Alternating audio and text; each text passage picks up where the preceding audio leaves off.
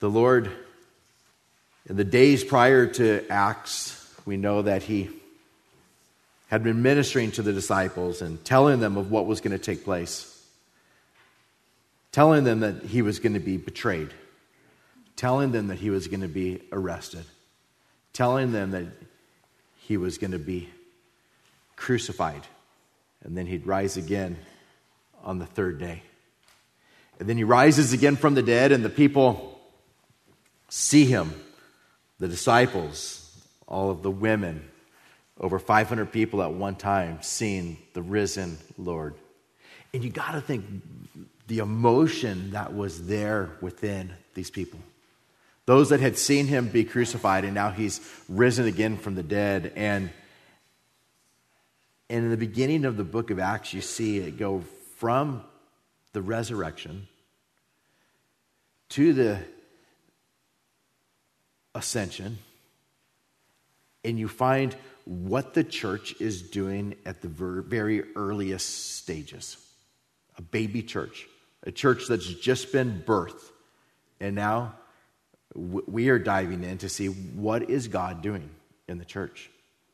What is the Holy Spirit doing as He works through the disciples and through those that are, are Christians, those that are following Christ, those that are here in the gospel, and we see the Lord work in just incredible ways. I was blessed this morning in that I woke up and and at some point in the morning I, I saw a post that somebody from our church had written, a young lady from our church had written. And I read it, and it, it was just given to whoever of her friends would want to read this. But it said, it said this it said, It was prophesied thousands of years before Jesus was born that he'd be born in Bethlehem that he would die on a cross and rise on the third day. There are over 300 prophecies in the Bible that came true. Jesus is who he said he was. He is why he died on the cross. He is God. Jesus said, I'm the way, the truth, and life, and no one comes to the Father except through me. Only through Jesus will you be with our Father in heaven. The good news is that God so loved the world that whosoever believes in him shall not perish but have everlasting life. There is more there. Um, there's not one good person, the Bible says. All have fallen and short of the glory of God.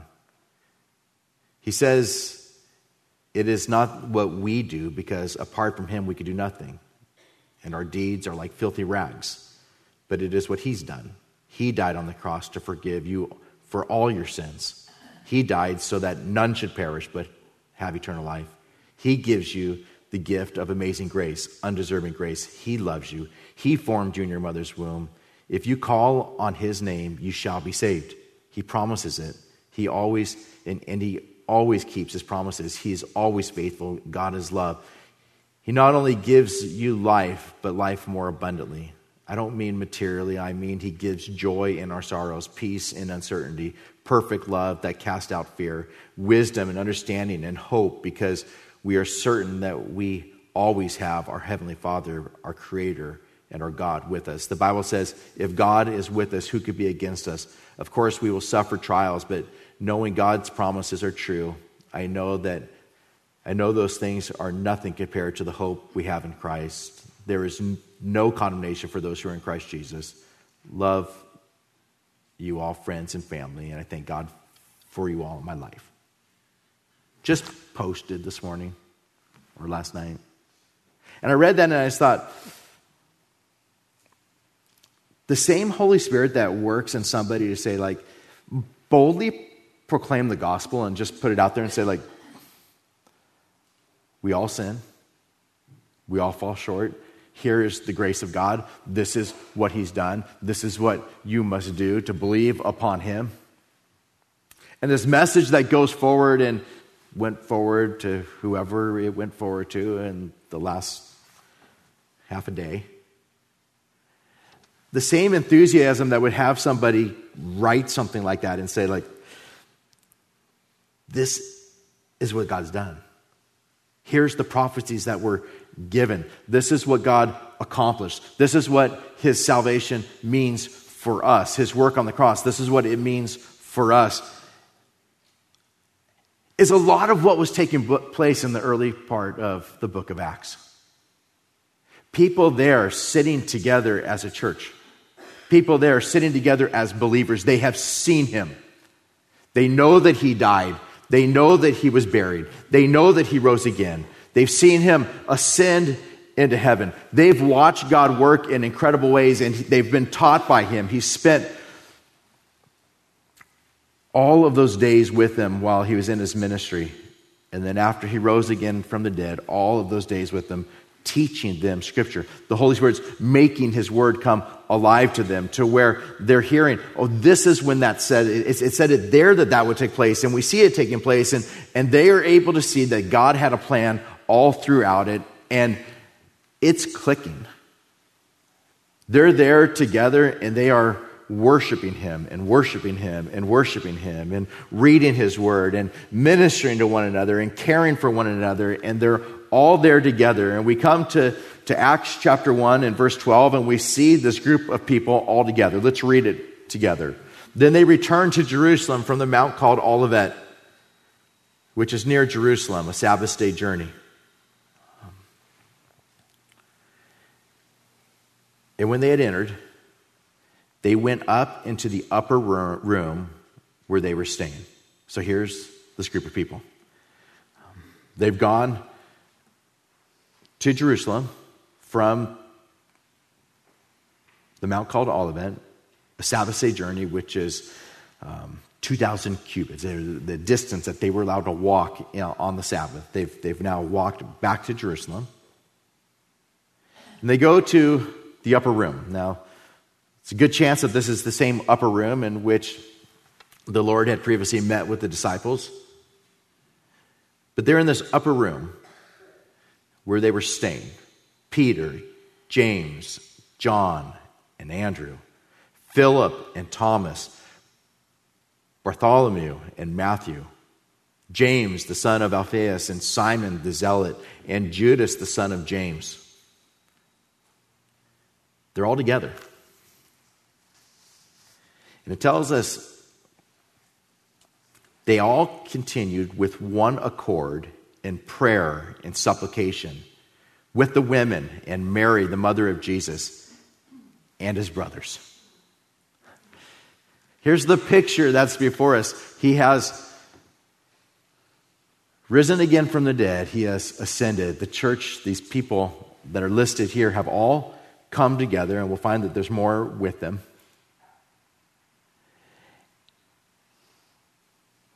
It tells us just after that, in those days, Peter stood up in the midst of the disciples. Altogether, the number of the names was about 120. So they're in this upper room. They're in this room within this home, an upper room where people would gather. And there's 120 of them, approximately 120. Now we know that, that there's more believers outside of that particular region, but at this time there's 120 that get together. And what are they doing?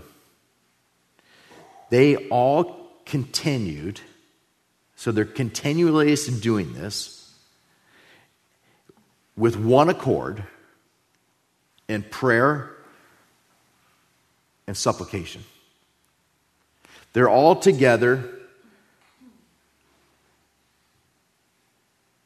as this group of believers. Such a precious thing when you think of the church.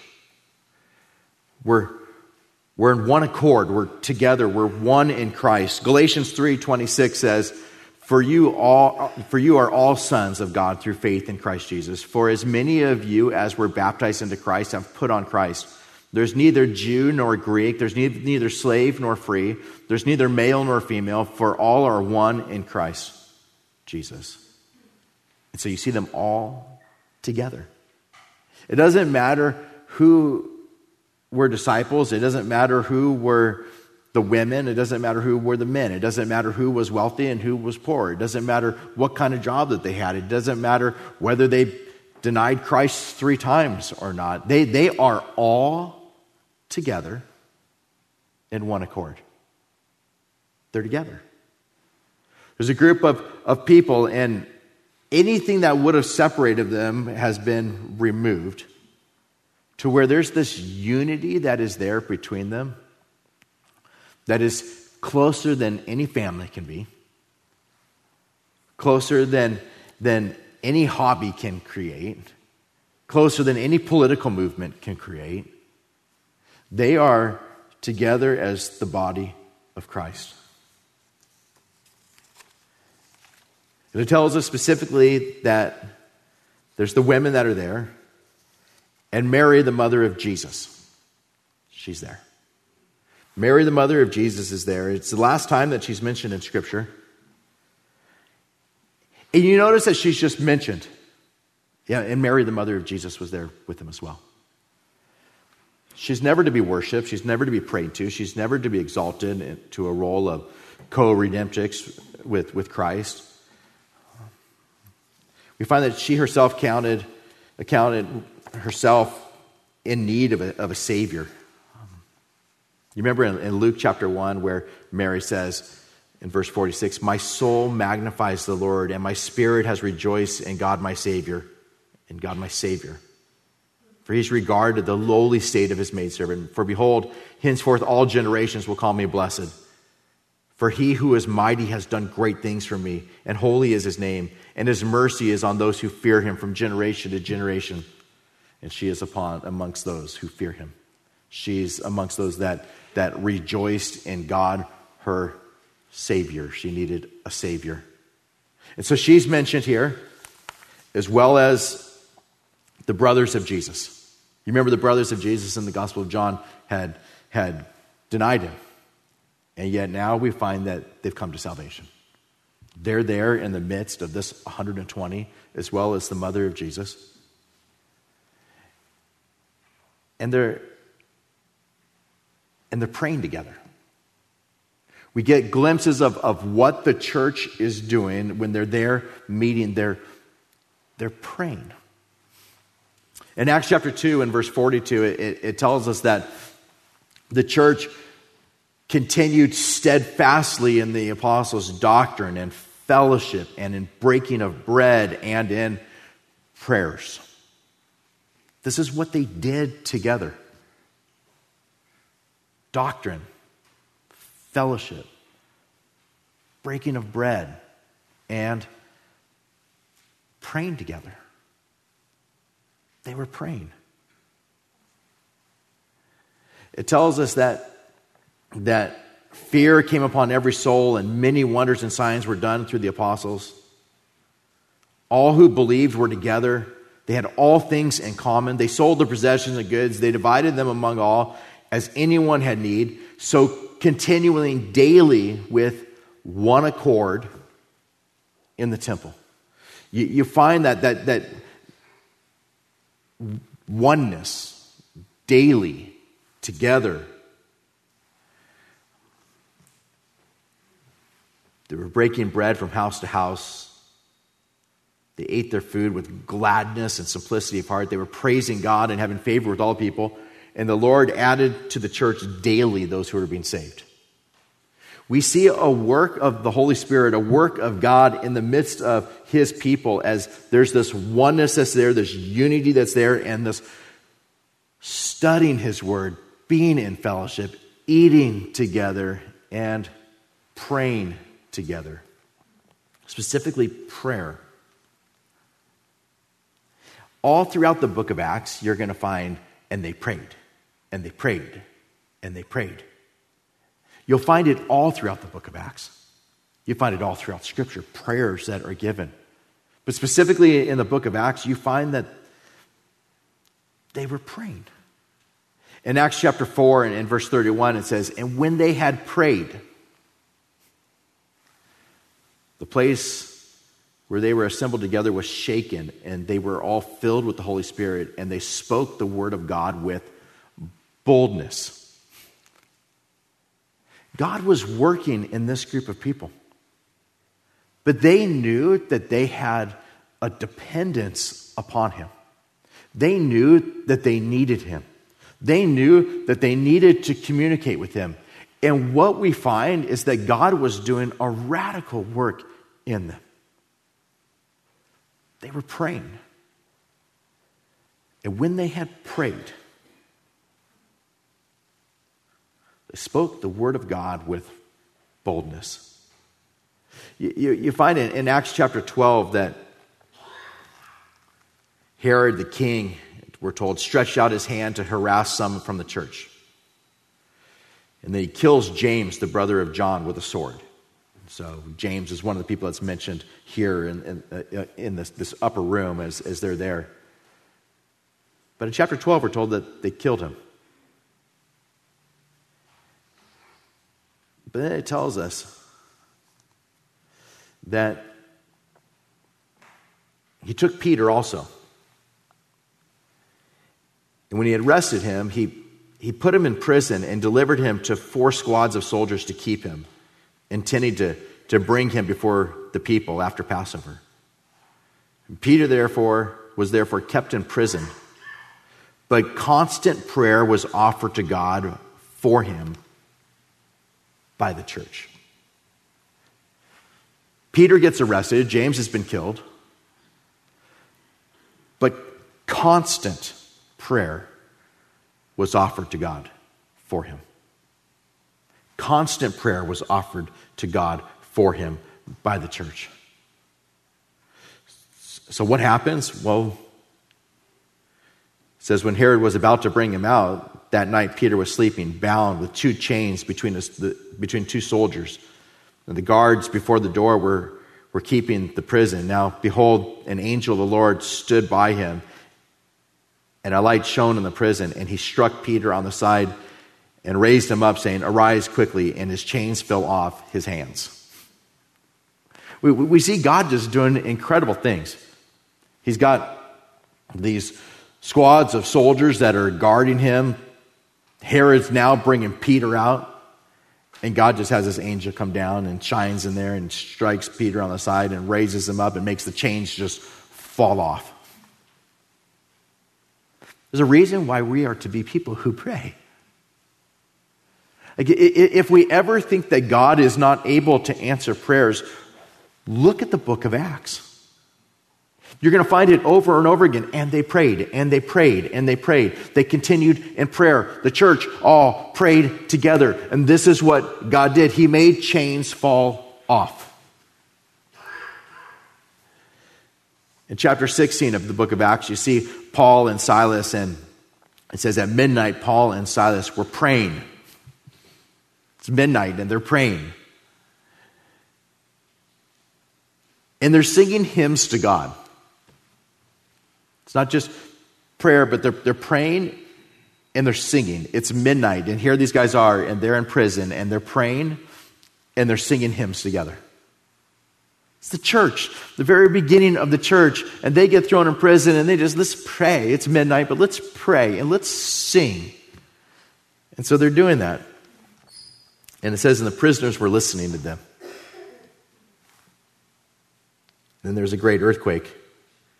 So the foundation of the prison were shaken, and immediately all the doors were open, and everyone's chains were loosed.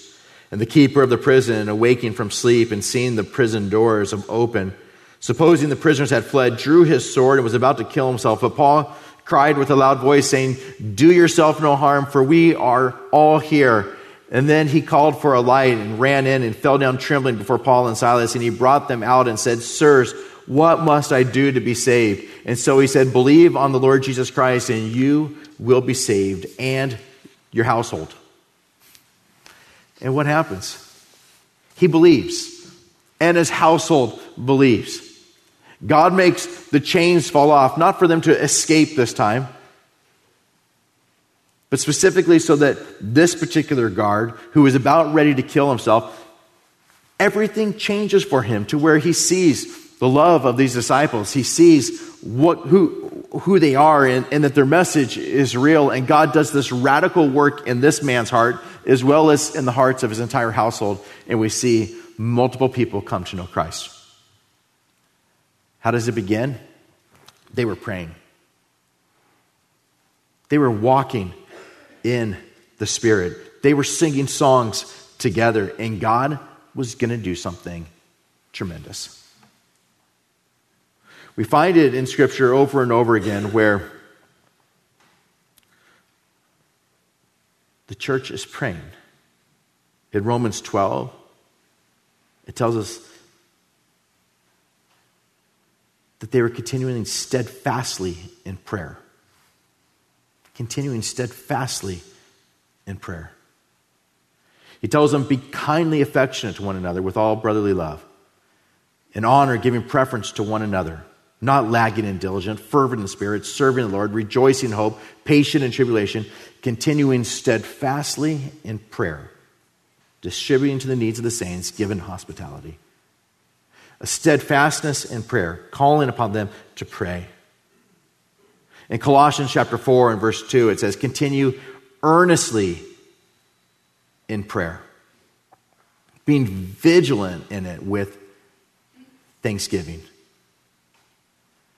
Praying also for us that God would open to us a door for the word to speak the mystery of Christ, for which I am also in chains, Paul says. Earnestly in prayer, vigilant in thanksgiving, boldness that the, the message would go forward. Paul tells those in, in Philippi in chapter 4, verse 6 Be anxious for nothing, but in everything, by prayer and supplication, with thanksgiving, make your requests known to God.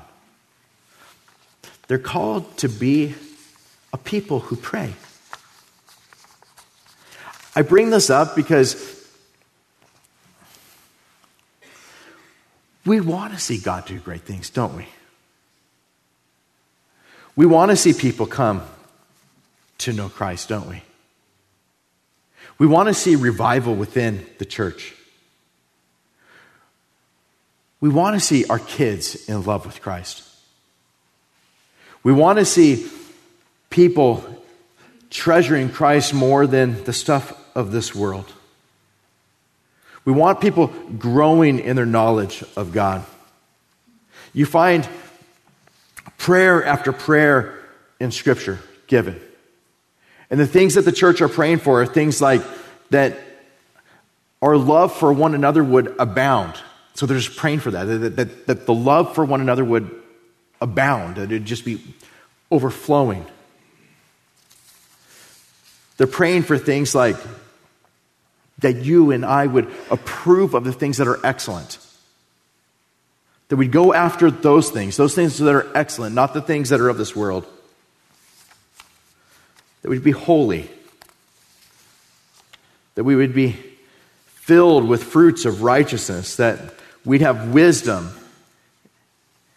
and understanding, that our eyes would be open, that we know the hope of his calling, that we would know the riches of, of the glory of his inheritance, that we would understand the greatness of his power. These are the kind of things that we are to pray for.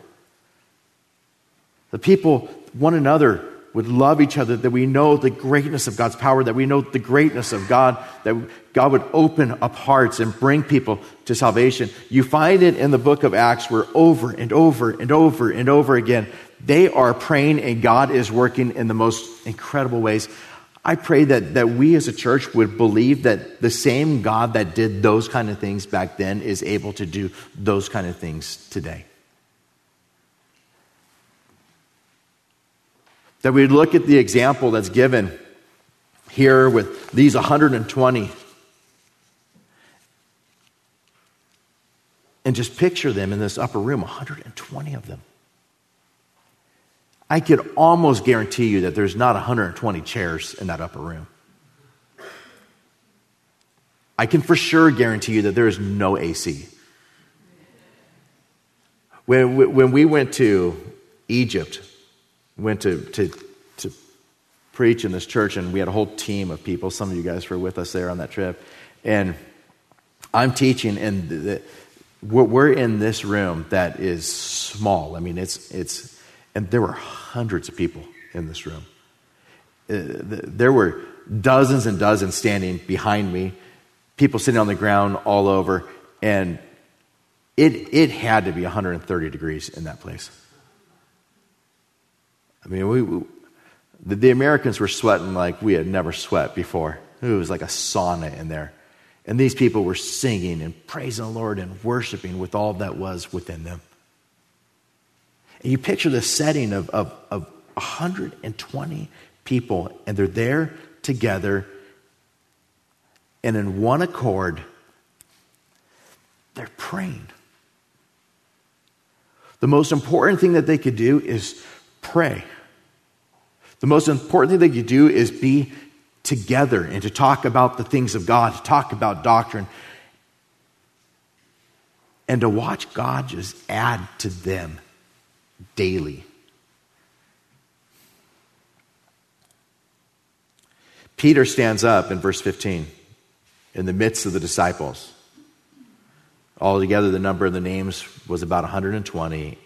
And Peter says, Men and brethren, this scripture had to be fulfilled, which the Holy Spirit spoke before by the mouth of David concerning Judas, who became a guide to those who arrested Jesus. For he was numbered with us and obtained a part in this ministry.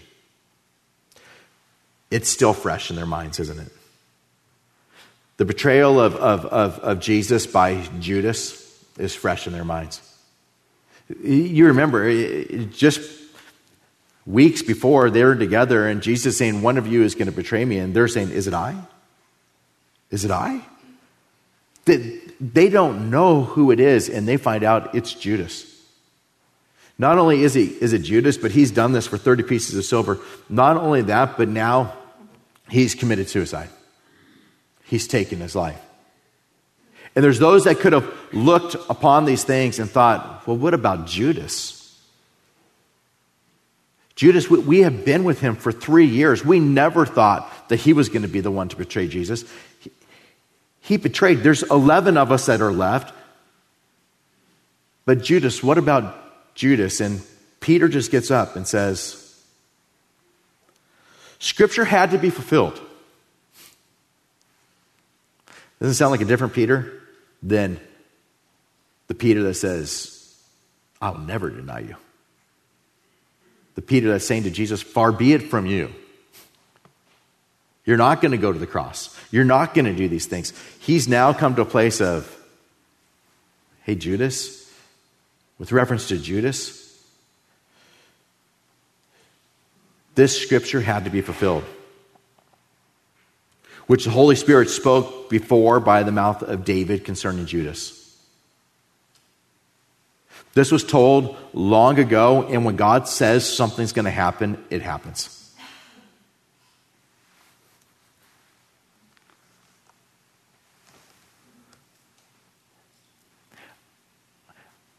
I think that it's noteworthy.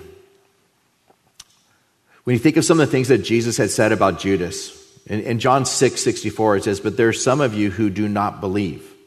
For Jesus knew from the beginning who they were who did not believe and who would betray him. Um, in John 6, verse 70, it says, Jesus says, Did I not choose you, the 12, and one of you is a devil? And he spoke of Judas Iscariot, the, the son of Simon, for it was he who would betray him, being one of the twelve. Or in John 17, where Jesus is praying and he says, I pray for them. I do not pray for the world, but for those whom you've given me, for they are yours, and all mine are yours, and yours are mine, and I'm glorified in them. Now I'm no longer in the world, but these are in the world. And I come to you, Holy Father, keep through your name those whom you've given me that they may be one as we are one, that they may be together, that they may be unified. While I was with them in the world, I kept them in your name. Those whom you gave me, I have kept, and none of them is lost except the son of perdition, that the scripture might be fulfilled. None of them is lost. None of them except the son of perdition, that the scripture might be fulfilled. We see that same phrase coming up again, that the scripture might be fulfilled. I read that and it, it blesses me. It had to bless the disciples because they're looking and saying, Jesus isn't wondering how many more are going to betray him. He's not there going like, okay, like, well, one bailed.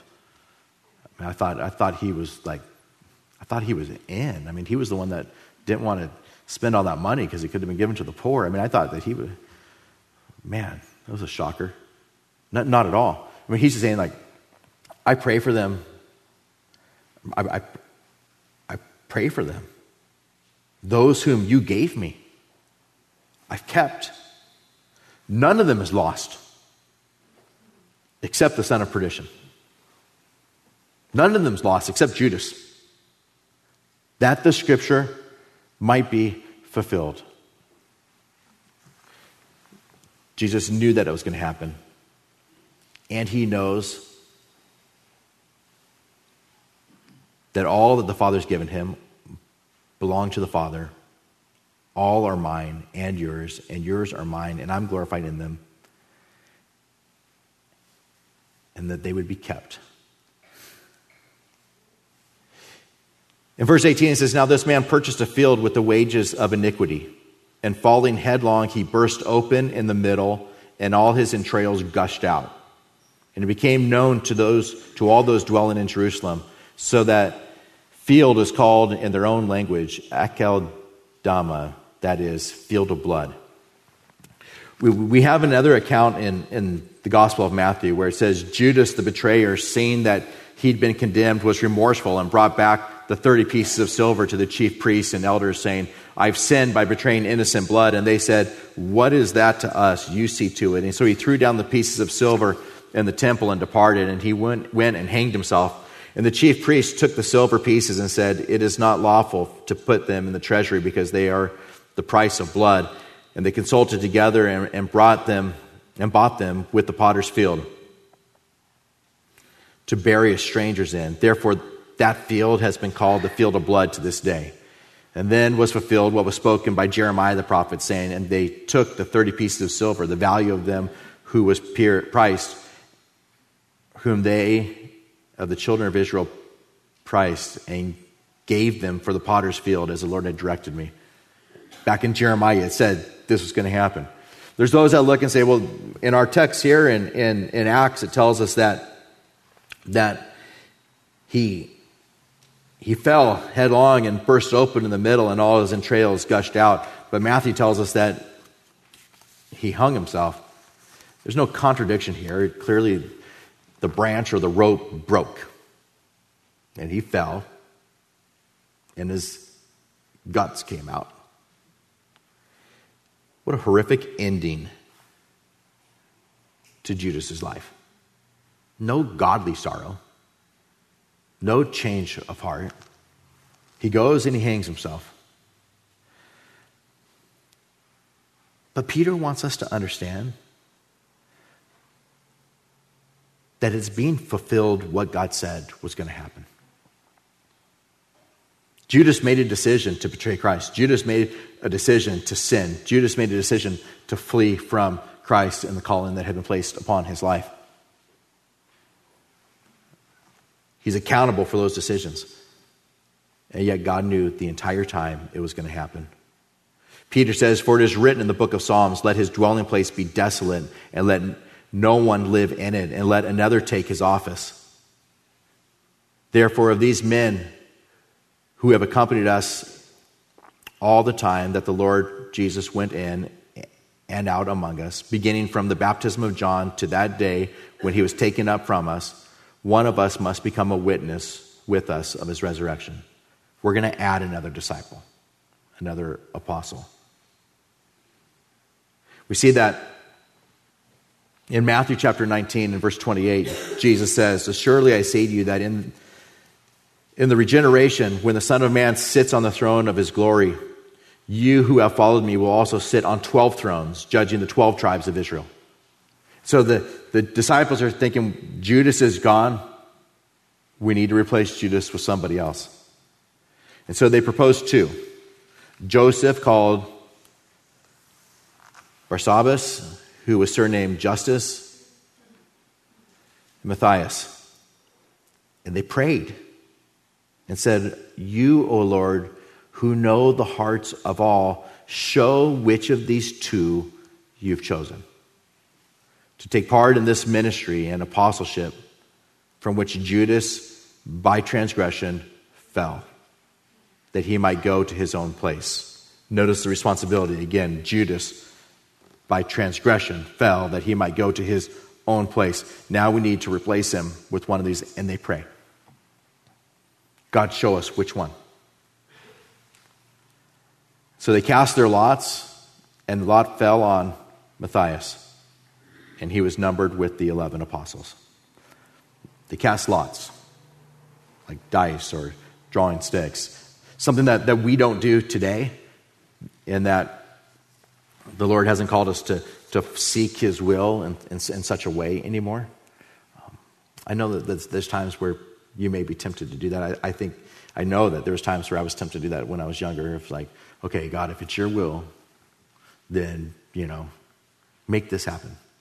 If you want me to date her, have her call me today.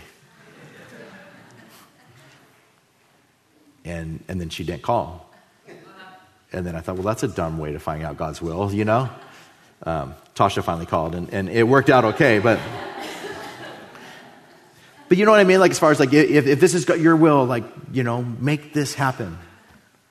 Um, let's cast lots. Let's make a decision that way. Let's play Bible roulette and, like, you know, put our finger down and let's see what God says in this verse. Um, that's not the way that we're to seek God's will anymore. No, Rochambeau, that is not the way that we seek God's will anymore. Odd man out. You don't do it that way. You look in and we pray and we seek God's will through His Word and through the Holy Spirit that's been given to us. But at this time, I don't think they're doing anything wrong. They're following the example that's given at times in the Old Testament. Proverbs 16:33 says, "The lot is cast into the lap, but its every decision is from the Lord." They would cast a lot, but God was making the decision. And so we find that Matthias becomes that 12th apostle. We don't replace them anymore, contrary to some different sects. We're not to replace them anymore. But they did in Acts chapter 1. You see that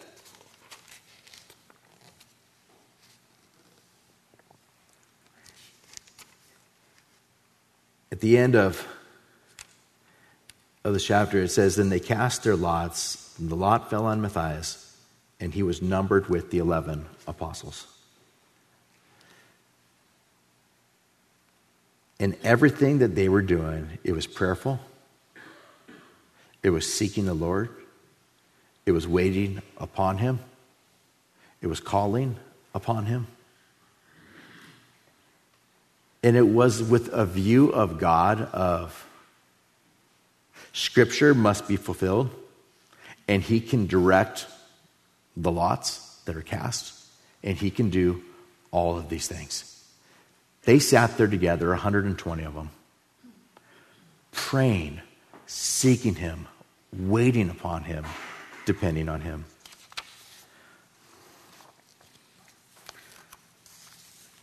I pray that for us as a church,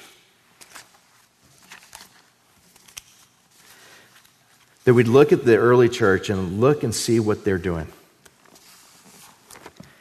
And then that we would follow their example. I don't, I don't know what your prayer life's like.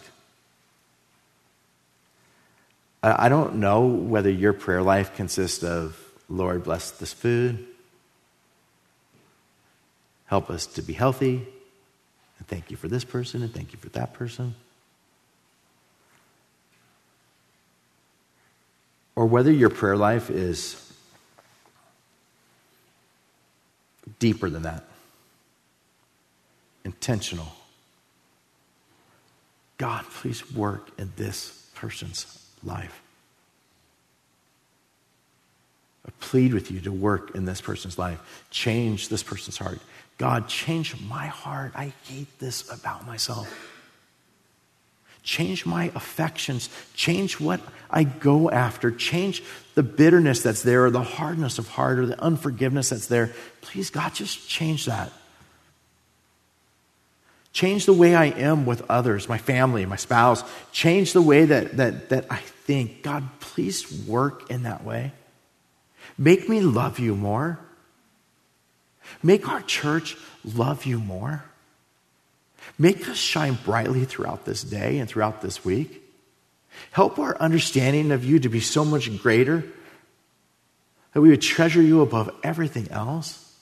Help us to understand that you're able to do these kinds of things again. You're able to, as we'll look at next time we meet, you're able to, to save 3,000 people in one day.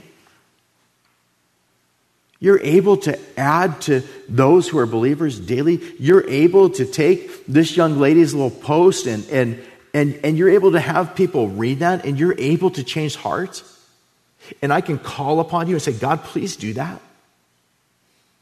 Please do that. Please, please have someone read that and, and have it be where they see that they're sin, sinners in need of grace. Thank you that it was articulated so well. And, and I just pray that you would work mightily through that. Give us opportunities to spread the gospel daily. Pray for what's taking place on this mission trip, or pray for what's taking place in this family, or pray for what's taking place in the children's ministry or with the children's leaders. And in detail, God, please do these things. We know you can do these things. Praying for missionaries overseas, even though you're not there. But being a people who are wanting to gather together and be together and encourage one another together, have families over and pray with them knowing that God hears your prayers. Not looking to see what's normal, what's kind of the normal thing to do today. But just thinking God is here in our midst, just like He was in that upper room with 120. Just as He was with Paul and Silas as they were there in that jail. Just as the whole church was praying for Peter as he was in jail. And that God can just remove chains. That God can cause earthquakes to occur. That God can save a man and his entire household. That God can work, our God can work in the most incredible of ways. If you have failed in believing that, if you have failed to realize that God answers prayers and He has the ability to do that, I know, I, I would venture to say every one of you would say, No, I know that God can do that. But in my own heart, the lack of praying for some of these things reflects really what's going on in my heart. I pray that we would be transformed as we go through this and find in the book of Acts, and they prayed, and they prayed, and they prayed, and they prayed. And this is what God did. He softened that heart. He broke those chains. He accomplished this thing. 3,000 came to know Christ. And prison guard came to know Christ. His entire household came to know Christ. And this is what God was doing. And He was adding to the church daily. Revival was occurring. 120 people, of whom we are more than this morning, went from that particular place, and you're going to find the entire world changing. How radical is our God? And He is a God who answers prayer. We need to be people who pray like that. We have a family that has been at our church for like last year or so, and I haven't gotten to know them as well as I would like to. But I met with somebody briefly yesterday that knew them, and I barely knew this person. And, and when I talked to that man, he said, Oh, these people, they go to your church. That, that, that husband, I know him well. And he said, All I can tell you about him is he is a prayer warrior. And I just thought, what a precious gift to our church. Someone who is described by someone who knew him for decades as a prayer warrior. May that be a description of all of us here. Prayer warriors. And then may we give him all the glory for what he accomplishes. Amen? Let's pray together. Lord God, we, um, we prayed that, that you would give us such an urgency to speak with you, to call upon you, to depend upon you, to believe that you're able and willing to change hearts, that you would give us boldness in the gospel, to make a post or to talk with somebody at work or at school or in our neighborhood or within our own families. We pray that your Holy Spirit would work in such a mighty way that the gospel would go forward and that your word would not return void, Lord, but you would accomplish your purposes. Give us a love for the lost. Give us a love for the church. Help our love to abound for one another. Help us to worship you in spirit and in truth and with all that is within us. Help us to grow in our knowledge of you. And Lord God, please help there to be unity in our church. A unity that's there, a love for one another, a love for you, a love for your kingdom, and not a love for the stuff of this world. That we might just, just see fruitfulness here at the church. That we might be able to, to fund missionaries going out.